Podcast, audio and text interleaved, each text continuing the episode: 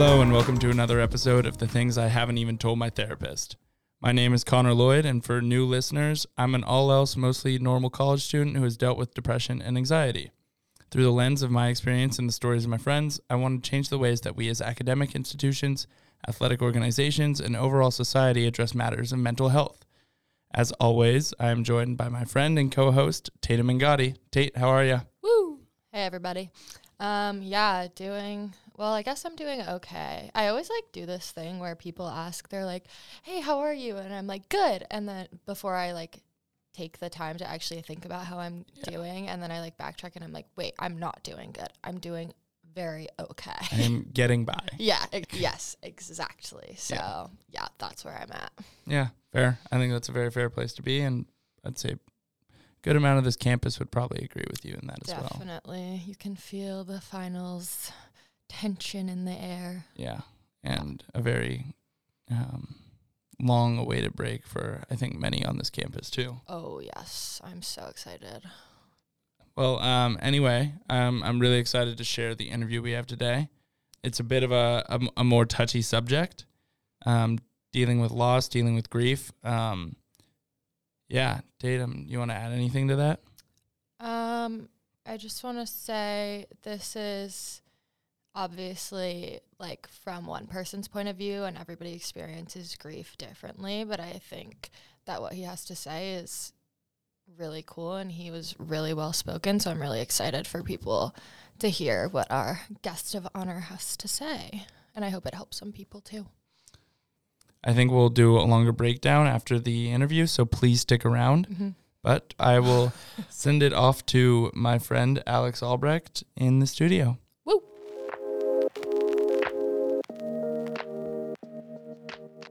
Hello and welcome. Today in the studio, we have my good friend Alexander Albrecht from the sunny SoCal area around Claremont, California. That lucky bastard. Alex, thank you so much for joining us today. Of course, thank you so much for having me. It's a it's a treat.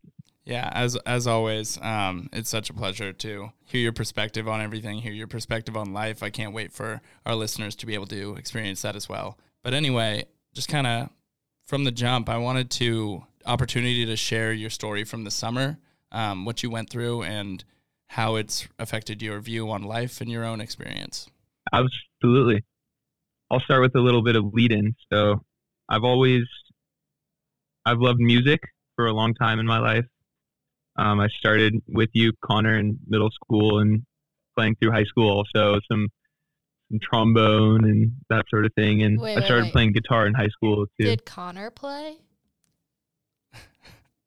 yeah, what Connor played what? Trumpet? Saxophone. Oh God! oh, you played sax, right? You played sax. I played sax for four years.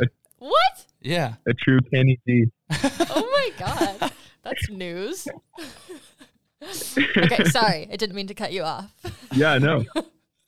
So I I'd done a little bit of music growing up, um, and then coming into college, I had a guitar and would would play in my room by myself sometimes. And um, this one this one day back home in Seattle, I think after freshman year or no before junior year of college, um, I met up with this girl Lily Silver from um, from Seattle. Um, we became friends, and we decided let's try to start a band together, which was a, was a scary step, but uh, we sort of we scrounged up some kids from around campus, a guitar player and a drummer named Luis and Graham, and started practicing, trying to write songs and all of that, and ended up over the course of last year playing a bunch of shows around campus, just having a really great time. Really, it felt it felt like we were doing something so fun and so like true to who we were, like we were on really on top of the world. Um, and it kept getting better, you know, better and better. So we finished the year strong. We had a couple really cool shows and like off campus for the first couple times um, in LA, and we played in Seattle over winter break. And so we we had plans over the summer to do like a mini world tour, a like three stop Seattle metropolitan area world tour. Uh, so we did that, and we all lived together over the summer together, and practiced a lot, played a lot, just spent a lot of time together over this entire year.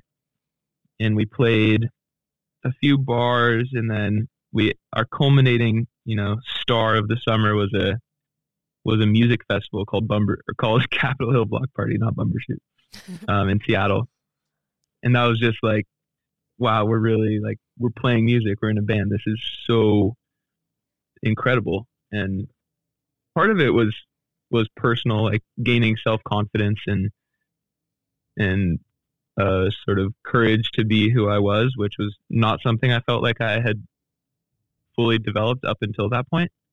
And some of it was just, you know, the sheer fun of it. And so we finished up. We had one last show at a this place called Central Tavern that Connor actually came to. Hell yeah! Um, Brought the house down. it was awesome. it was awesome. Um, so we had, you know, it was fun. It was it was the most fun I've ever had over the course of a year.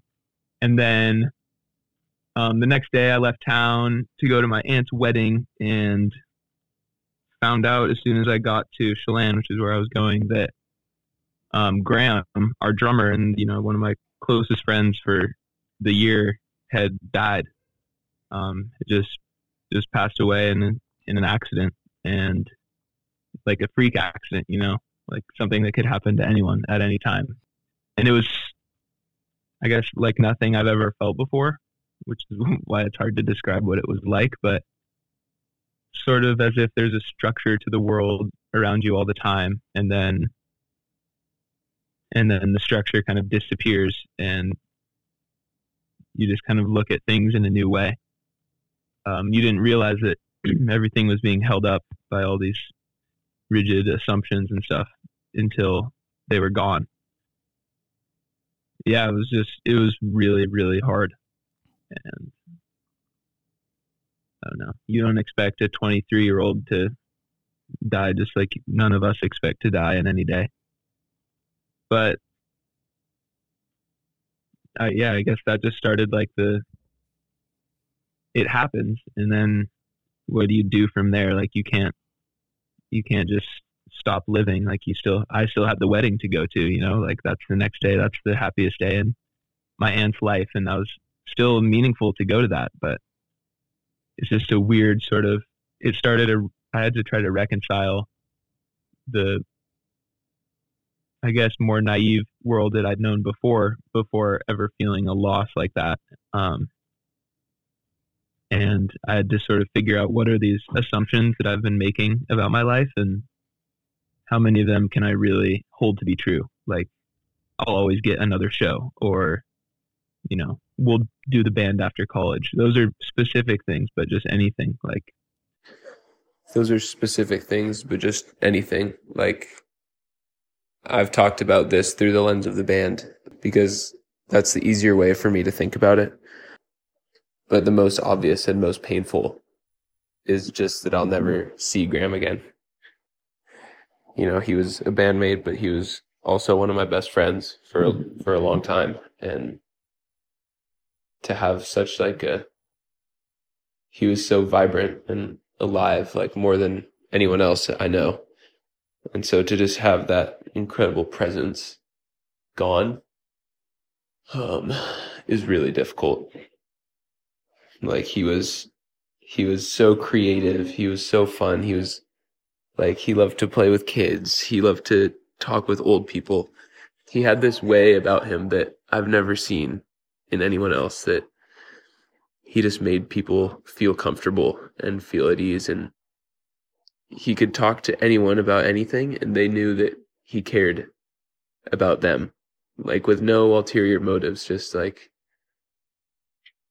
just pure curiosity and goodwill. And yeah he's he's you know to date one of the greatest people i've ever had the pleasure of meeting and that's the hardest part you know for me that's the hardest part. Just a wonderful person and a wonderful friend and a wonderful human being that is just no longer here you know in any way except for in memory and in the lives of the people who loved him and who he loved. But yeah it's easier for me to talk through the band lens and that's the that's the lens i feel most comfortable taking, I think. But I do want to acknowledge that, yeah, he was just, he was absolutely one of a kind. Um, I loved him very much. I looked up to him in many ways, and it still doesn't make sense to me that that presence is is gone. So yeah. If I had been there, maybe he wouldn't have died, but maybe I would have died in a car crash, you know, the next day. Like it's that sort of just random thing that it wasn't very comfortable for me to realize that people you hold dear and things you hold dear can just be sort of in the hands of chance. Wow. Thank you for sharing that.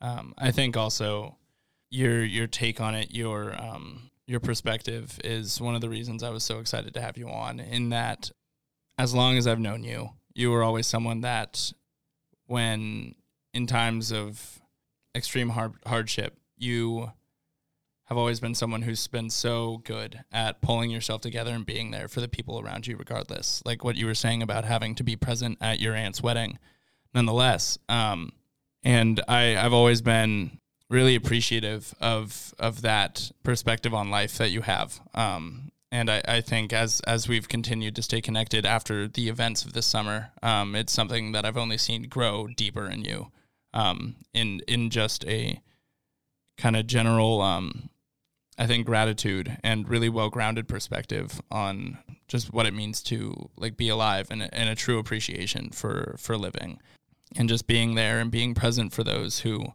are still with you. So I, I just wanted to maybe maybe see if you would want to elaborate on what that sense of gratitude has meant to you and um, how you've seen it develop through through this process because I think it's something that at our age is so hard to really wrap your head around that our time here is finite and being grateful for every moment and every second and every individual that comes through our life is is such a gift and something that I've always really admired about you. And I was wondering if you could um, kind of explain how you get there. Yeah, thank you. And as far as the gratitude goes, yeah, I remember just I remember waking up the the next morning after finding out and just being like, damn, like he's still gone. But I'm still waking up like I still have a day to go through, you know, mm-hmm. in some ways like any other day. And that was yeah. It sounds kind of silly to call it just like a damn moment, but it really was. I was like, wow. Just like huge colossal shift, but you know, things are still kind of the same. Like you wake up, you have breakfast, you go to work, you know, you do whatever. I think that part of putting his passing into perspective for me and and being grateful for it was realizing easier for him than with an older person i think realizing that it could have been me easily could have been me and so i guess it made me think if today was my last day would i would i really want to be I don't know. Would I want to end the day in a crappy mood? Like, I wish I'd done this, or like, stuff is unfair and against me, or stuff like that. And I, I definitely acknowledge this all comes from a place of huge privilege of having a, you know, easy upbringing and comfortable and you know supportive family and all that. Not everybody gets that, and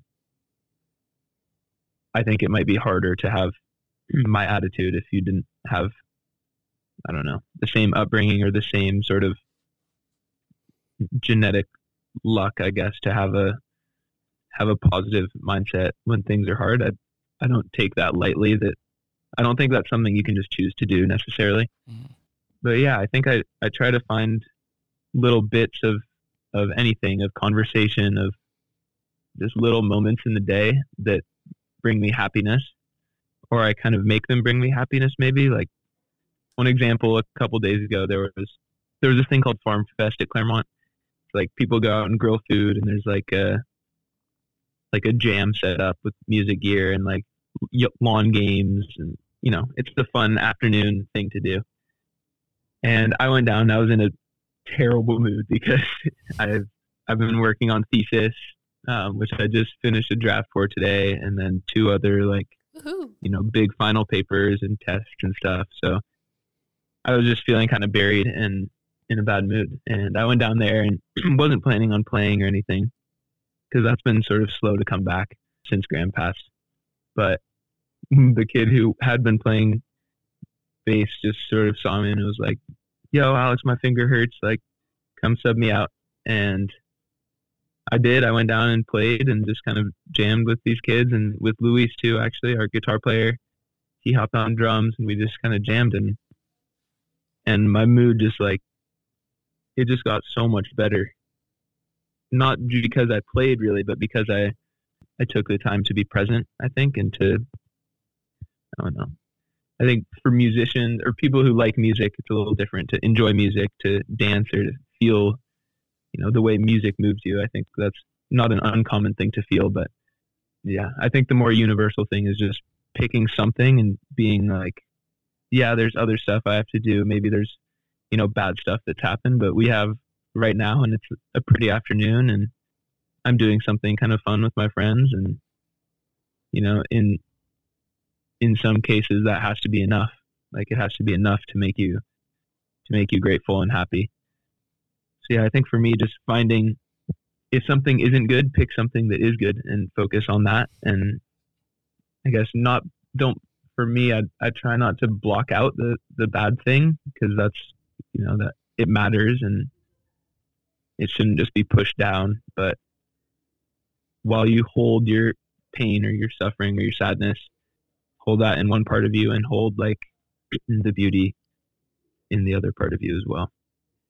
I think one of the best pieces of advice I got through this process was from this lady, Laura Lipsky, who's uh, Michaela and Aaliyah's mom. She's a trauma, she works in trauma expert and she's our friend. So she was really helpful to all of us after losing Graham. And she just said, like, you are supposed to feel exactly how you do feel.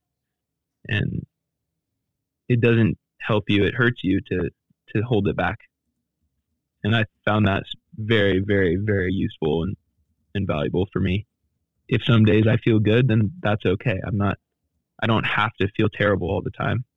And if I feel terrible, then that's okay too. Like that's just, you know, sometimes it just hits you really hard from, from somewhere, the, the missing of someone and it's okay to feel that and it's good to feel that. Sort of a it's a reminder of how much you cared and it's a reminder that i don't know a reminder that you're alive and to, to keep going i guess. Wow. That that quote from yeah, um, dr. dr lipsky is that's some really powerful stuff. I, I, think as i listen to your story i think a lot about um, something we've both kind of alluded to is like at our age there's this sort of like or infallible nature of life where where everything seems so good until all of a sudden like you may lose someone or someone may lose someone. And that just kind of shakes your whole world. And it's different from losing a loved one or an or an elder especially when it's somebody that's sort of on your level. What what was your experience like kind of having to maybe be one of the few in in your circles that really understood um, that on our age group or in our age group or at that level um, that maybe some people who don't um, go through that can understand? Yeah, that's a good question. I guess what I remember of coming back to school was just feeling kind of kind of anxious of having to talk about it, especially when it's more raw. It's just sort of I don't know. Everyone, you know that everybody means well, and but even fielding like a I'm so sorry or actually at that point um, no one knew yet. So it was sort of like people you know when they would see me around campus would think of the band first usually. So they'd ask oh like how was the band? So awesome. And um, we weren't we hadn't like shared the news yet. So we were just kind of like oh you know like it was good. So I for a while at the start of the year um, you know when obviously it wasn't and for a while at the start of the year it was like living this kind of double double reality where a few people, people very close to me, knew what was going on, but I guess like the fans of the band or my more casual friends didn't, and kind of living that together sort of holding those two things together of of knowing having some people know and some people not know was kind of exhausting and, and stressful sort of putting on the act in the face but it was it was a relief to me when um, there was like an email from the school and stuff and that made me feel sort of a little more at peace and then you just sort of feel people's condolences and and say thank you but there's there's really there's not too much to say you know other than thank you. I or it's hard and thank you when someone says I'm so sorry. Like you can only say thank you so many times you know? And it, it means a lot. It, it means a lot to have people reach out and I, I appreciated it a lot. But yeah i guess it, it's hard. For me i still i think i still kind of think of myself as invincible in like a weird way. Um, I think we all or most of us do probably. But after after having that brush with death at such a young age with somebody so close it feels uh, it feels more realistic. And i think it's kind of shifted my view about the things that i want to do with my life sort of after graduation or just right now. I think before we were riding this sort of this roller coaster upwards of playing in a band and doing cool things and meeting cool people and you know like going to the studio and i don't know going to cool parties and stuff like it was it was really fun and then I and then after Graham passed, is like I I kind of just wanted more. I guess I saw that that path, like I can still see it sort of in my head. Like there's a path that I'm on, and like a few months ago, there was this like trail up to the left that was like that was really fun and and fulfilling and cool and like kind of crazy. But that path is blocked off now, so yeah, I guess I just found myself wanting more, more peace and quiet and sort of close company and close friends who understand more about you than I don't want to give the impression that we were in like a really popular band or something because we weren't at all. But it's just something there's something nice about being with people so close around you. And part of that actually came also from his family, seeing Graham's family. Um, we spent a lot of time with them I mean, before, but also after um, a lot of time. And they live on Bainbridge and they just have this community that's just so sort of loving and vibrant and maybe five families or 10 families who cook for each other all the time and whose kids all grew up together and who go camping together and who sing and dance, play music together. And I think seeing that made me realize that a, a community like that, a family like that, is, I guess, what I would want out of this life, and not so much the the more surface level things, even though they seem so so glamorous and glittery from when you don't have them. I guess. And that was also relating to his family, that was another thing that made it so hard. Is I felt that every time I, every time I understood somewhat like what had really happened, like that my friend had died, every once in a while I would like feel like I had a good grip on that.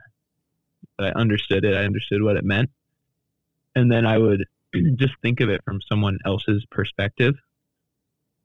Someone who lost their older brother or their son or their boyfriend or their you know grandson like for each person it's just so much sadness and so much grief like that i couldn't comprehend um and like we were close for sure but i don't kid myself that there were many people who spent more time with him were closer with him um and that's okay like we can all grieve you know, in our own ways, no matter how close you were to someone. But yeah, I think just thinking about how it affects other people too was just it was it was really hard. Like that would that would shake my grip on the whole thing a little bit more because um, I have a brother too, and you know, if I imagine losing my brother, that's a whole it's a whole different sort of beast to wrangle. So, but his family is is absolutely wonderful. They've been so welcoming and so gracious, and um, sort of feel sort of like a second family now. And I think I hope and I think that us kids feel that way to them too. I think that when all the people who knew him get together, it feels a little bit more like he's there when his kid friends are there and his grown up friends are there and his, you know, each person has a slightly different image of who like that person is, who Graham was. So when more people are together, you you can still like learn new things about a person and deepen your understanding of them, even though they're just not here anymore. Um, but it was it was definitely very healing and valuable to be with the band, all of his friends, his family. I felt I felt really grateful to have that experience, especially considering how I can't imagine how many people around the country and world like lose a super close loved one and like they have to go to work on Monday. Like you just work all day. You don't have like you don't have a friend's mom who happens to be a trauma expert. You don't happen to be off like not working during the summer and able to spend time together like just processing and reliving and sharing memories and funny stories and you know like crying together and I felt fortunate to have that outlet. Yeah. Wow. I'm just wondering, is the band like still together? Um, we are. I would say that we are not really together as a band right now. We're just all really close friends, so Mhm. we spend a lot of time together. But I think the idea of like finding a new drummer is still feels like pretty far off Yeah. Mm. and I'll be graduating in the spring. So, yeah, I think I, I have started to play a little bit with like Luis and um, hang out with Lily a lot. But I think as a band, we're definitely on on hold at least for a while. Yeah, that was one of the one of the like side effects that seems really trivial and is really trivial, but still had an effect. Like we were we were all going to live together in in SoCal and like try to keep doing the band thing after graduating and you know it's just a change of plans in in one way to look at it um, which is not I don't think is the right way to look at it but there's just all these sort of different ways that it ripples through ripples through my life there's like the very real raw painful feeling of losing a friend and and there's all these weird little secondary and an- like ancillary ripples that will just kind of sneak up on you when you don't expect them.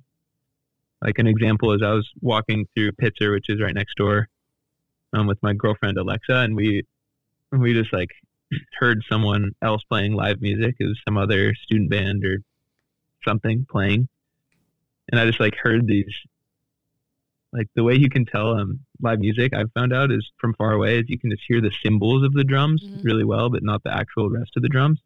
So you're just like walking, and from far away, I just heard this like cymbal wash coming over the the walkways, and I was like, it just stopped me in my tracks, and I think I, I was hearing what somebody else would have heard when we were playing in that same spot. You know, some other random kid like walking from one place to another not going to the show, but hearing hearing the show, hearing Graham playing drums, and I think me hearing that, knowing that we weren't going to play, and that like I was never going to play with Graham again, just was like in that moment, like just so sad, and it was triggered by hearing it, you know. Yeah. Right. Well, mu- I mean, music is also such a powerful, visceral thing across all levels of um, of feeling, of grief, of just emotional states and mood.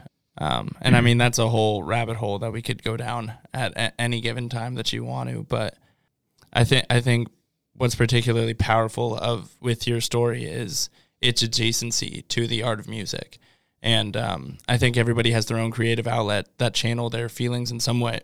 But I, I think music for individuals that even those who haven't played is something that is such an outlet, such a such a source of relief at times, or something to just really lay into and ha- have a cry to. And um, I mean, I played saxophone, so I don't fall in that category, but um, um, big man over here. Yeah, but uh, I think the power of music is something that, especially when it comes to mental health and also just dealing with struggles and grief, is is something that has been so important in my life, and I think it plays such an interesting role in your story. Whereas um, for me, where where it might be a source of relief for some, for you, it's it's a source of grief or, or adds to a feeling of loss. But at the same time, it's your go-to creative outlet and something that brings you a lot of joy and a lot of peace. But how do you see your relationship with music continuing to develop and how how has it been there for you personally? I understand the role of the band as a side. Yeah. Knowing that it does bring some it brings sadness in some ways and relief and joy in other ways is an interesting way of looking at it that I hadn't thought of before. But yeah, I remember in the short days afterwards, I remember I would always just sort of I would pick up a guitar and like I don't know.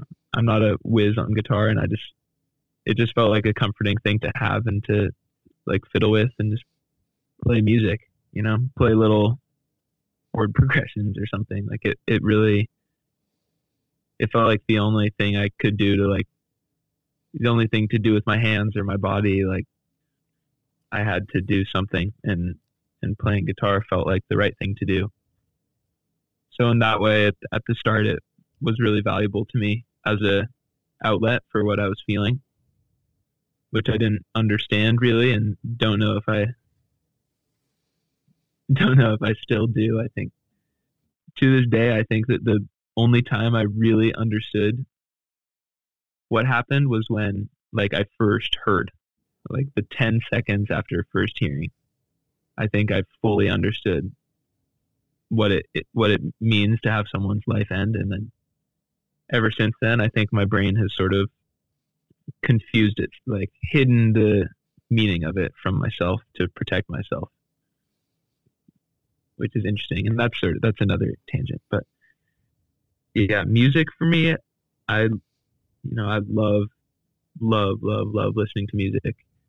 And I haven't actually found that listening to music has brought me sadness around this, except for listening to like recordings of us play, of Josie on the Rocks play, which I have we all have I don't know hundreds of voice memos of little rehearsal like fuck arounds and stuff.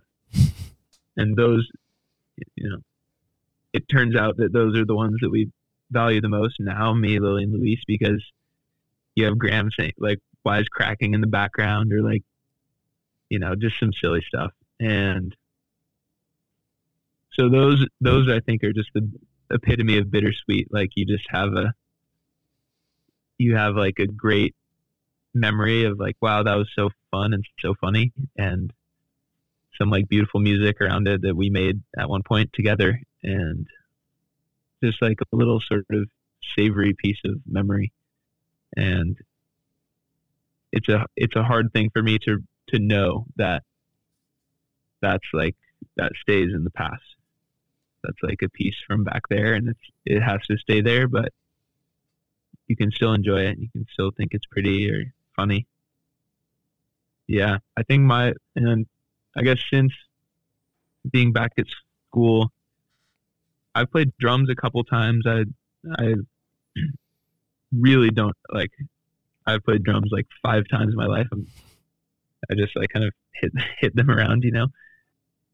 I had a late class this semester, and afterwards I would like go up to the music room that we have here on campus and just go in and like play some drums terribly for like 45 minutes and then like be ready to go to bed and just feels good. It's kind of fun to see like this is me as a beginner in something that like Graham was a total expert in. You know, apart from him being an awesome person, great friend, great kid and brother and all that, like he was a badass drummer. So like there's a little bit of connection to him that I get from playing drums myself. So that's definitely a work in progress. and as far as the other instruments go, bass and guitar, I I have them in my room and I I play them when I have a little bit of free time and yeah, I would say he's never far from my mind when I play.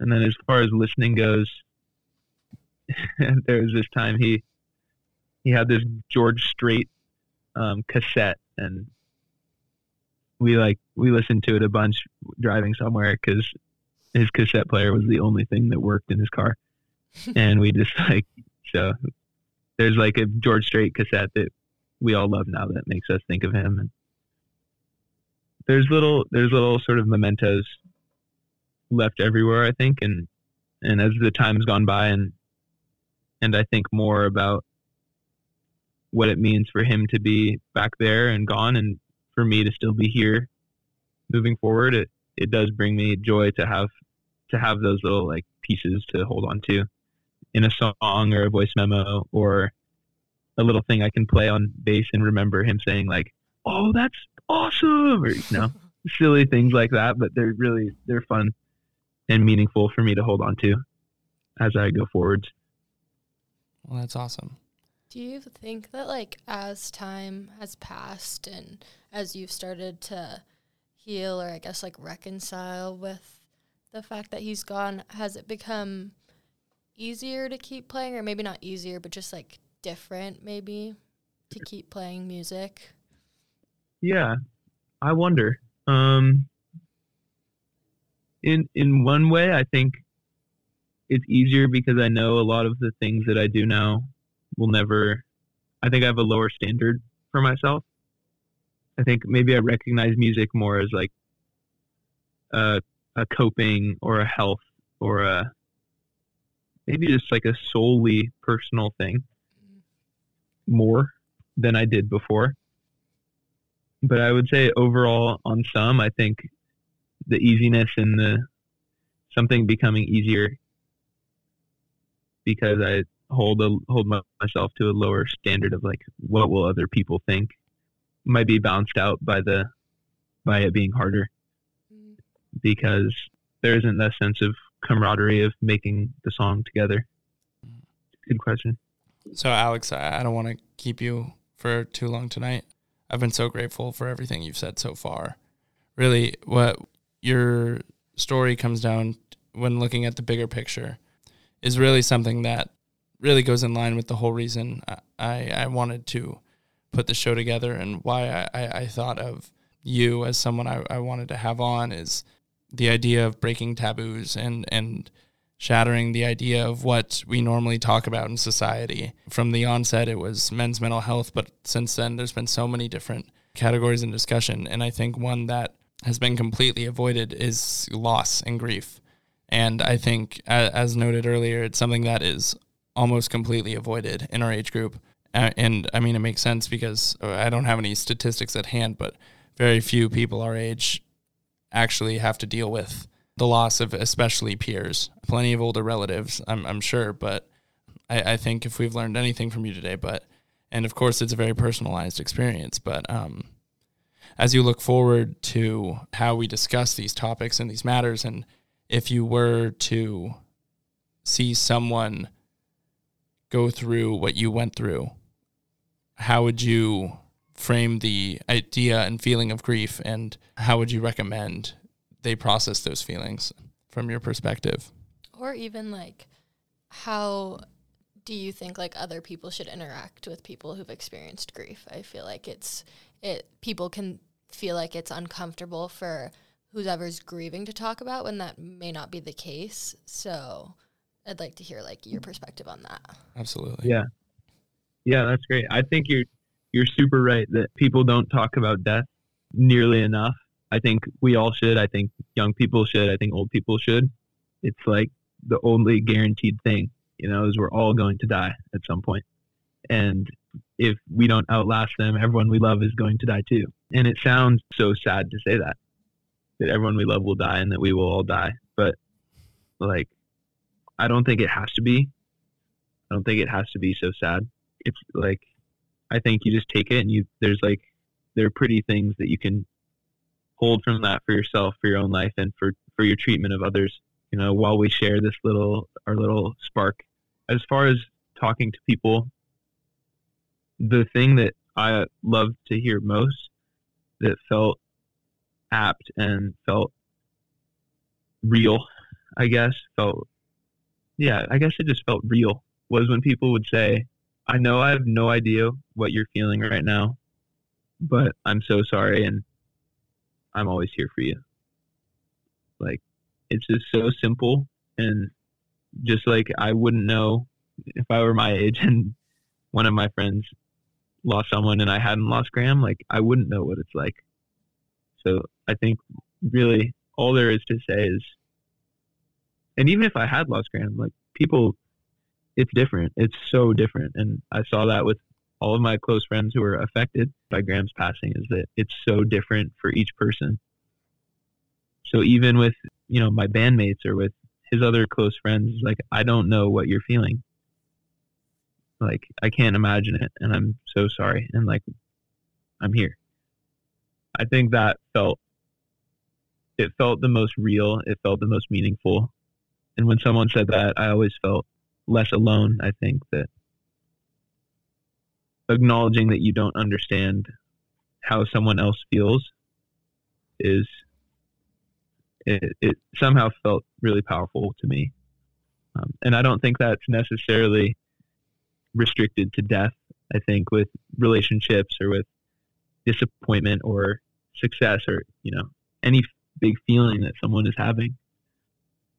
I love that phrase, big feelings. My aunt and uncle always used to say that, like, "Are you having big feelings right now?" yeah. So when people are having big feelings, like, I can't understand what it feels like. Like, if Connor's going through something really tough, like, I don't know what it feels like for him, but like, I think just saying, like, I don't know, man, but I'm sorry, and like, I'm here for you is it feel it felt meaningful to me. Yeah, that makes total Yeah. sense. I mean, do you also think like I know I feel like with death people will often like tiptoe around it and maybe like not want to bring it up for fear that it it'll make you uncomfortable or sad or something. Do you think like that's always the case or do you think like it's sometimes it's nice to talk about and it's needed to talk about and so like tiptoeing around it isn't the greatest option. Yeah, yeah, I agree. Um, at the same time, I definitely agree with that. I also think there, for some people, it, it is like worse to talk about it. Mm. Some people would rather not, and I think that's fine too. But for me, it always felt good. Like at the end of the day, if you talk about it, you'll cry, you'll be really sad, and then and then what happens, right? Like you bawl your eyes out and then you are still I don't know, you're fine at the end of it. Like it's almost like a rinse and reset. Like yeah, getting a good cry in and just being like, okay, like that felt good. I felt what I was what I had inside me. Yeah, I think that's what I liked about talking about it is it didn't let me just boil bottle up all these big feelings. You get them out and you share them and I think when they came out for me, I realized they weren't as big and scary.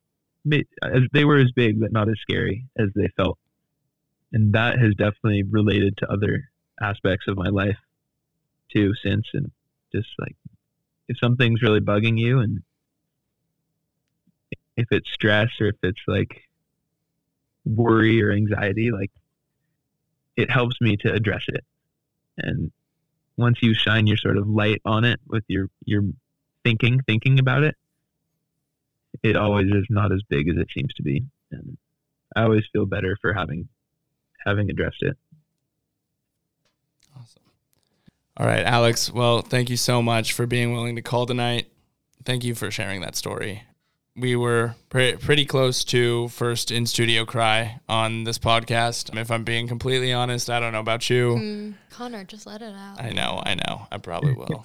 I don't know. I got But- I got some well enough feelings. too. Yeah, I'm I'm sure. But Alex, as always, it's such a pleasure talking to you. Your perspective on everything is always so refreshing and so promising and so helpful.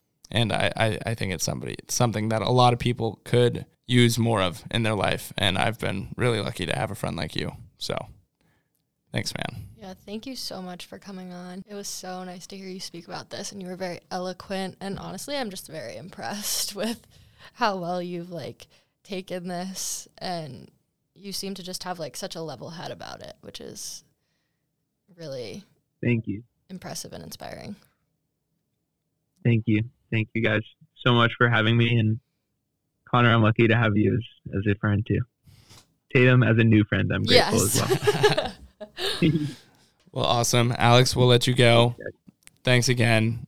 And of course, be in touch soon.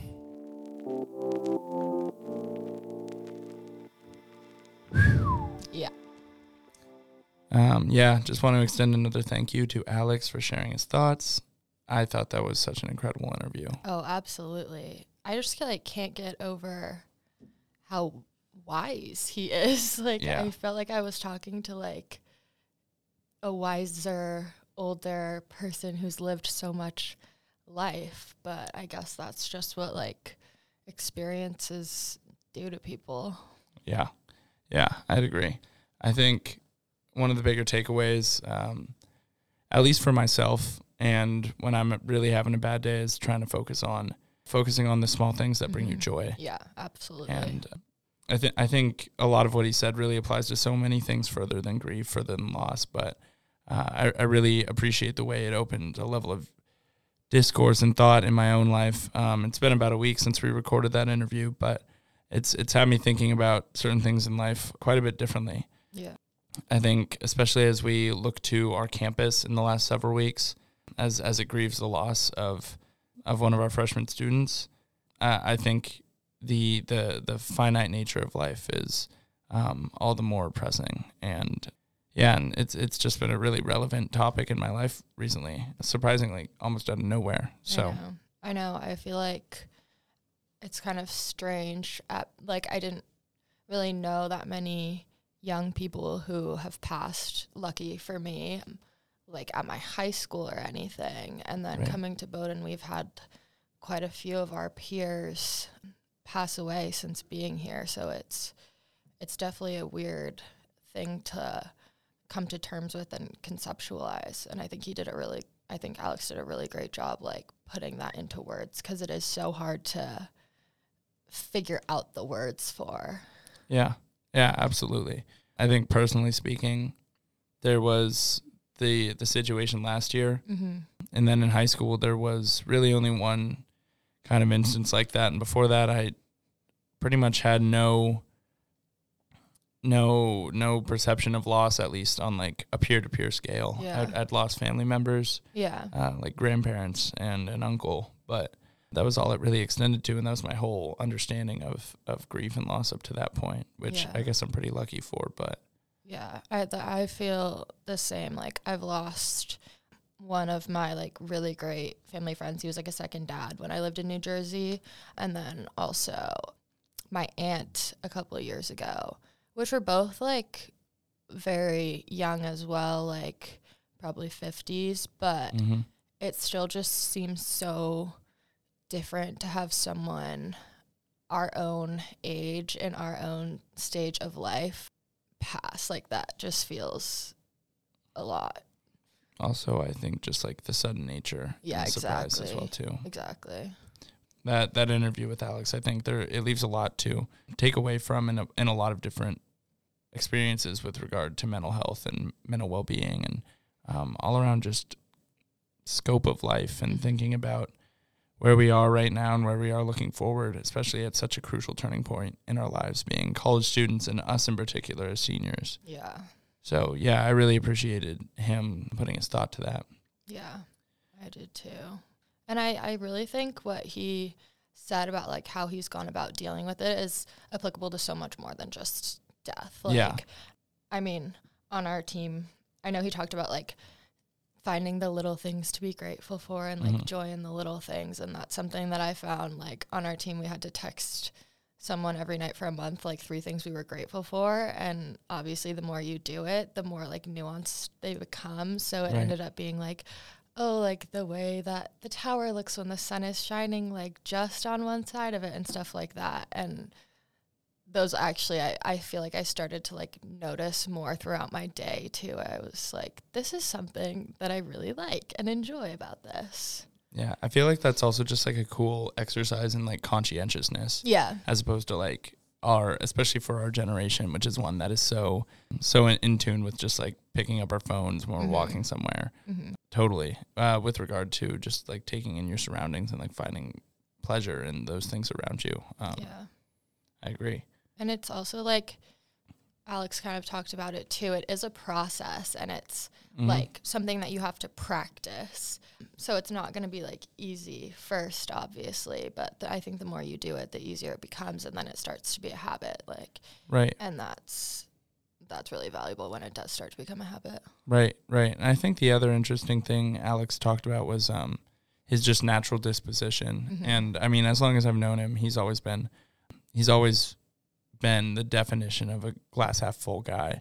And I think he's totally right in acknowledging the fact that that people come with like a natural disposition, one of Yeah. the one way or the other, and um, sometimes there's a genetic factor to that, and especially with dealing with mental health and and all the sort of all the things that can come, and everybody's an individual, and there's so many different cases to be spoken to, but I think as you mentioned, like really what it's all about is like building those habits and and eventually hoping that if maybe you're not naturally a person like that, you can build your way into being a person like that Yeah. potentially. Exactly. And like I'm not gonna lie, it is hard. like It you- is it's really definitely hard. something that takes practice and that you have to stick to even when you don't want to. Like I certainly have not mastered any type of those habits. That Oh, was yeah. just an example of like something that we had to do for a month that yeah.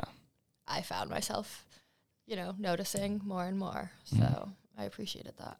Yeah. Well, anyway, wrapping up the year, um, wrapping up the semester, I realized I actually put out my first episode of this show somewhere within the ballpark of a week ago last year.